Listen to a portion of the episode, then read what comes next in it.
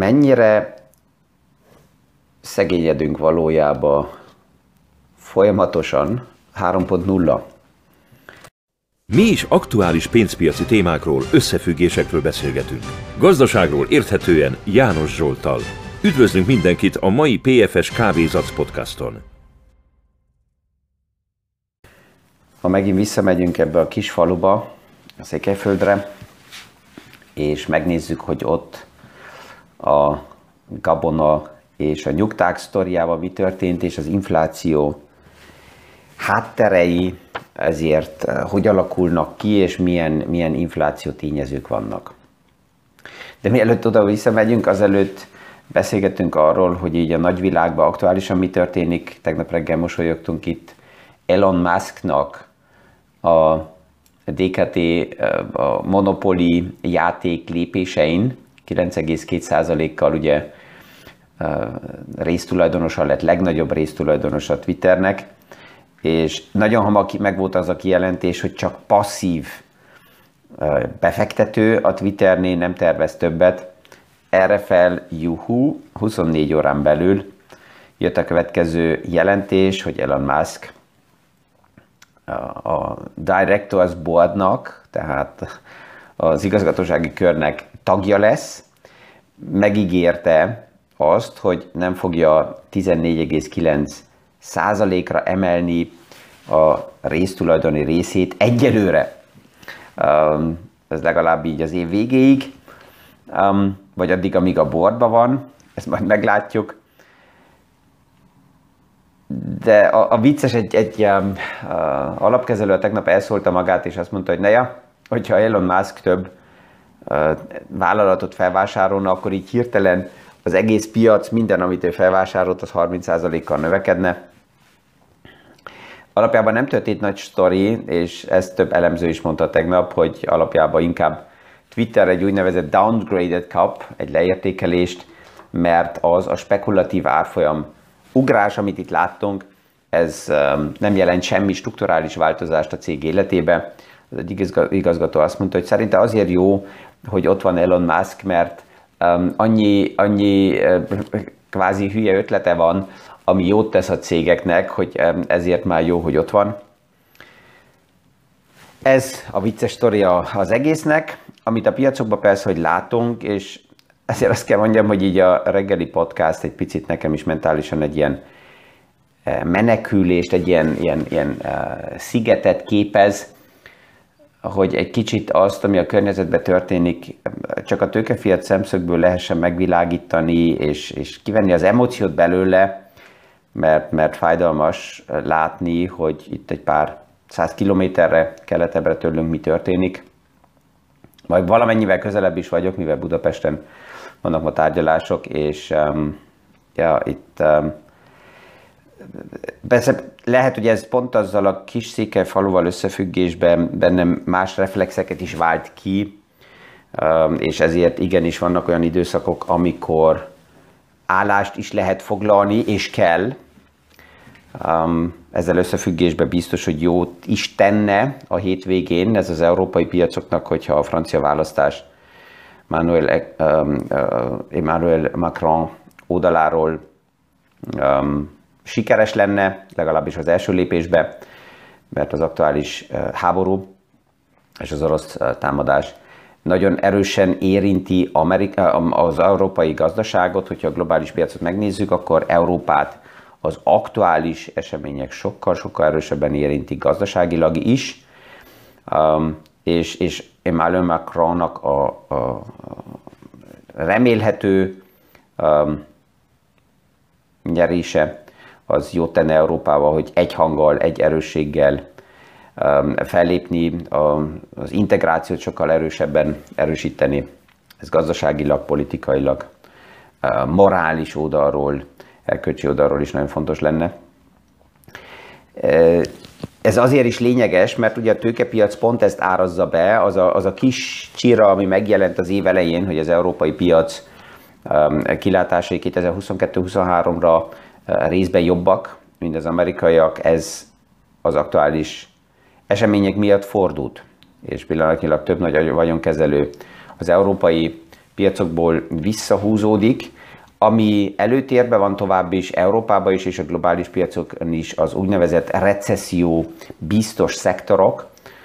Tehát ez azt jelenti, hogy főleg a blue chipek, és hogyha ezt megnézzük, akkor ez tovább is az a szektor rotáció, amit már 2020 és 2021-ben is láttunk, hogy a startup, a reménycégekből ki és inkább szokka erősebben átpozícionálni olyan eh, vállalatokba, ahol, és olyan szektorokba, amelyek konjunktúra függetlenek, mindegy, hogy mi történik az életben, akkor is szükségesek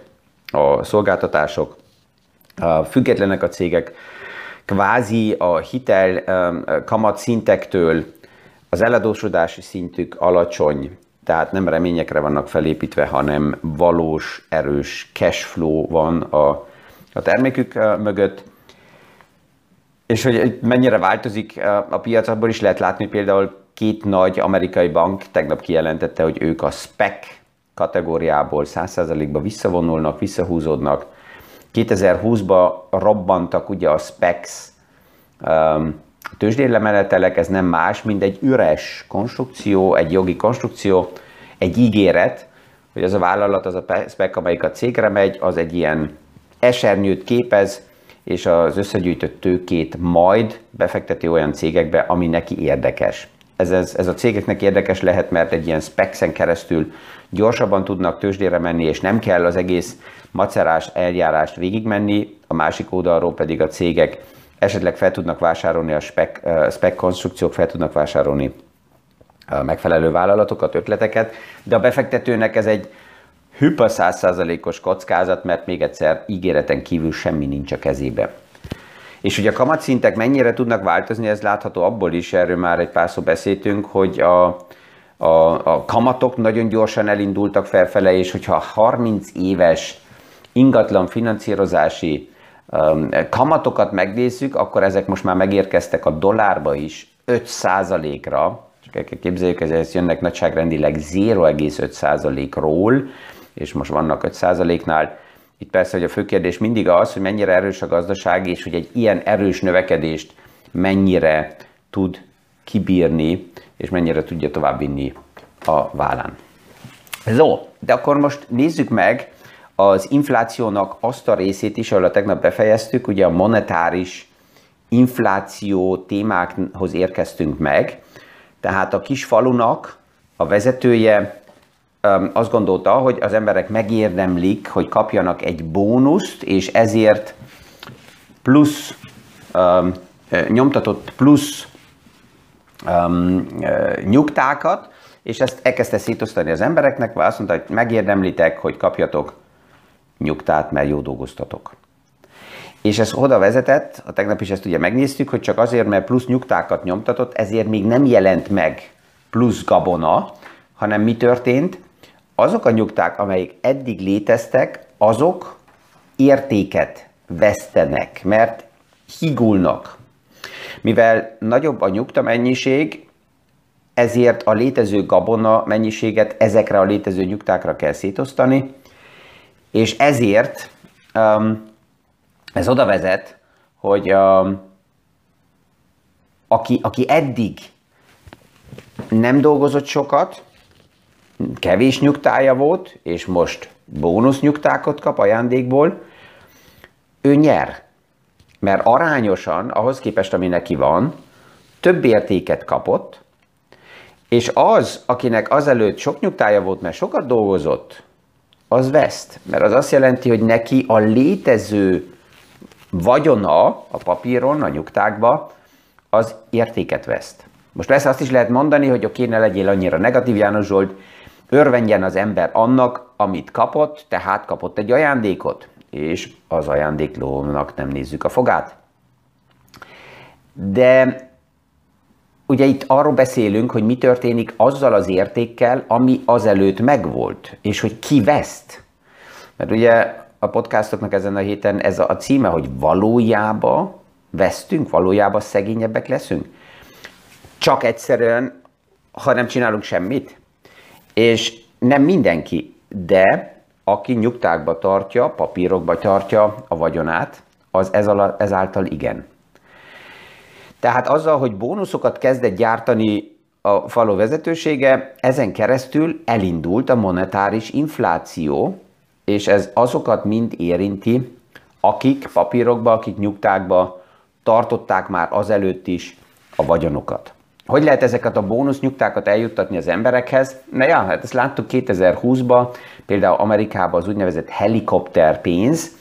amikor az amerikai politika itt elhatározta, hogy nem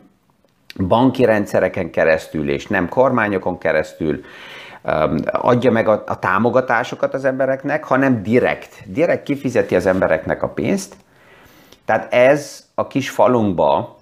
a nyomtatott ajándék nyugtáknak a sztoria, ahol azt mondták, hogy oké, okay, akkor postán kiküldjük minden háztartásnak ezt a, ezt a nyugtát. Tehát itt kezdődött el egy úgynevezett vagyon átrendezés ebbe a kis falunkba, és oda kerültünk, hogy egy páran rájöttek esetleg a faluba arra is, hogy ma ment ezeket a nyugtákat akár még hamisítani is lehetne. És ezt le tudjuk másolni, és ez um, magunknak is tudunk nyugtát gyártani. És minél több ilyen pluszba gyártott nyugta, ami mögött nincsen gabona fedezet jelenik meg, és elkezd körforgásba menni,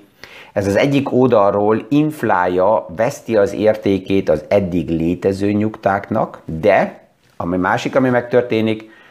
hogy mivel több nyugta van forgalomba, elkezdenek az á, a gabona árak a kereslet miatt növekedni, mert nagyobb a kereslet, és egy páran azt mondják, hogy moment, hogyha én most nem nyugtába tartom a vagyonomat, hanem átteszem gabonába, és én ezt saját magam raktározom, akkor az ilyen inflációkat, ami így megjelennek, kik tudom védeni, tehát tárgyértékbe megyek, mivel elindul a nagyobb kereslet, ezért mennek felfele az árak, mivel mennek felfele az árak, jobban szegényedik az, aki a papírba tartja a pénzét a nyugtákba, és a másik oldalon pedig ez, ebből a kombinációból, a monetáris infláció és a reálérték inflációnak a kombinációjából jön az létre, hogy igen, a nagy tömeg, aki csak egyszerűen papírokba parkolja a pénzét, az szegényedik, veszti az értéket. Na most a falu vezetése persze, hogy ezt a ezeket a nyugtákat főleg akkor ajándékozza ki az embereknek, mikor éppen választás van, vagy azok, akik őket támogatják, azokat pluszba még segíteni szeretnének, lehet, hogy előkészítik a motivációt, hogy, hogy akkor a következő választásnál kit kell megválasztani, és, és ez, ez beszivárog. Na most mivel ugye megjelent a reálértékinfláció, és megjelent a monetáris infláció. Jön a következő veszélyes lépés az inflációban, mert egy páran, akik alkalmazottak ebbe a faluba, azt mondják, hogy moment, akkor nekem nem elég, hogy kaptunk bónuszt, hanem én azt várom el, hogy mostantól az én munkámért magasabb értékű nyugtákat kapjak. Tehát a fizetésemet is emeljük meg olyan szintre, hogy azt az inflációt, ami így a rendszerben megjelent, ezt nekem a fizetésem kompenzálja. Mert én nem azon keresztül akarom az inflációt kompenzálni, hogy a nyugtákat becserélem reálértékre, hanem nyugták maradjanak nyugták, én több fizetést szeretnék kapni. És akkor így indul el, amit már többször a reálértékben is beszél, életben is beszéltünk, a bér, a fizetés bér infláció, a fizetés ár infláció körforgása, hogyha emelkedik a fizetés, akkor az emberek lazábbak abba, hogy azt mondják, hogy oké, okay, hát emelkednek az árak, nem baj, ezt úgy is kifizessük, és így kerül be, ez még nem hyperinfláció, ez csak egy spirál effektus, ami ebbe a kis faluba elindul. Egy páran most lehet, hogy dörzsik a szemüket, mert azt mondják, hogy moment ezzel a két infláció témával, a reál e, értékinfláció, a monetáris inflációval, János Zsolt itt a pénzmennyiség elméletéről beszél, és ezt is nagyon egyszerűen, pontosan, tudatosan ezt leegyszerűsítem azért, mert mindent, amit ma hallunk az inflációval kapcsolatosan, ez nagyon komplikáltá lehet tenni, de hogyha ezt ki, akar, le akarjuk, ki akarjuk venni bele ezt a misztifikus háttereket, akkor egyszerűen Fontos ezt leegyszerűsíteni, és erre a két témára tudjuk visszavenni az inflációt. Ez azért is fontos, mert ha vannak elvárások, és a médiában olvassuk, hogy akkor a központi bankok milyen lépéseket kell most tegyenek, akkor fel kell tenni azt a kérdést, hogy a központi bank mi ellen tud egyáltalán valamit csinálni. A reál infláció ellen nagyon nehezen tudnak a központi bankok fellépni, mert új um, olajkútakat felfedezni és kitermelést elindítani egy központi bank azzal, hogy kamatot emel, nem tud. Ha az ellátásokban hiányosság van, a központi bank egy kamatemeléssel és pénz szűkítéssel ezt a problémát nem tudja megoldani. Tehát ezért fontos mindig, hogy tudjuk, hogy az aktuális inflációs lendület honnan jön. Ahol a központi bank tud valamit csinálni, az a monetáris oldal, hogy az a pénz mennyiség, ami kiment kiforgásba, ezt a, ezt a pénz mennyiséget uh, olyan formába irányítani uh, szükséges vagy kell, hogy ez ne hajtsa túl erősen, mesterségesen felfele az árakat. És a múltba a, a, a, a, a kis faluba mi történt? Egy olyan esemény, hogy akik megkapták az első nyugtákat, azok nem akarták a nyugtákat elkölteni, hanem a párna alá tették, és elkezdték ezeket a nyugtákat um, otthon kvázi parkolni rosszabb időkre. Na most ezek a nyugták, amelyek nincsenek körforgásba, ez egy veszélyt jelent a falu életének, mert nem tudjuk, hogy mennyi kvázi a nyugta, nyugta mennyisége, ami még létezik, és egy bizonyos uda, idő után a pénzmennyiséget nem is tudjuk mérni. Ez csak satszolni lehet, mert nem tudjuk, hogy valójában az egerek nem csak esetleg gabonát ettek meg, hanem nyugtákat is ettek meg. Um, a, a többi nyugta egyáltalán hol van, és erre az ötletre jön létre a kis faluba egy, egy olyan ötlet, hogy azt mondja a polgármesternek az egyik asszisztens, hogy ne csináljunk a falunak egy úgynevezett nyugta kötvényt. Mondjuk azt az embereknek, hogy adják ide a régi nyugtákat, amit nekik kiosztottunk. Ezekért ugye nem kapnak semmit, de hogyha a mi kötvényünket megveszik, akkor mi fizetünk nekik kamatot. És akkor itt ebbe a kis faluba létrejön a falu kötvény, a falu nyugta kötvény, ami azt jelenti, hogy az emberek azt mondják, hogy oké, okay, azt a nyugtát, amit eddig otthon a párna alatt tároltam, hát akkor ezt odaadom, ezért kapok egy új kötvény nyugtát, ennek van kamatja, x százalék, ez több, mint hogyha itthon lenne és nem kapnék semmit. Miből fogja kifizetni a falu ezt a kamatot, amit ugye hozzá van kötve a kötvényhez? Hát egyszerű, mert akkor majd, mikor lejár a kötvény, akkor arra spekulál a polgármester és az asszisztense, hogy akkor egy új kötvényt fognak kibocsájtani, és ebből az új kötvényből fogják fizetni majd a kamatot is, mert az nagyobb lesz,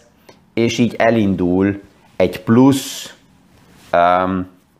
kötvény körforgása, ami hajtja maga előtt a likviditást, és egy páran azt mondják, hogy moment, hogyha az árak emelkednek is a reál értékbe, akkor erre egy hitelt is lehetne felvenni, és a polgármesternek a másik asszisztense azt mondja, hogy oké, okay, akkor én egy ilyen banki ötletet szeretnék bevezetni, hogy aki hozzám jön, és nekem bemutat egy jó bizniszmodellt, és egy pár falusi ember azt mondja, hogy oké, okay, megmutatom neki, hogy én milyen jobb tárolót építek a gabonának, és milyen plusz megfelelő trágyával a következő termelést még jobbra tudom tenni, és ezért én ma felveszek egy hitelt. Ez a hitel azt jelenti, hogy létrejött újra plusz nyugta, ami körforgásban van, és a vásárlásnál ez hagyja felfele az értékeket, de a hitelfelvétellel még mind nem jelent meg új gabona.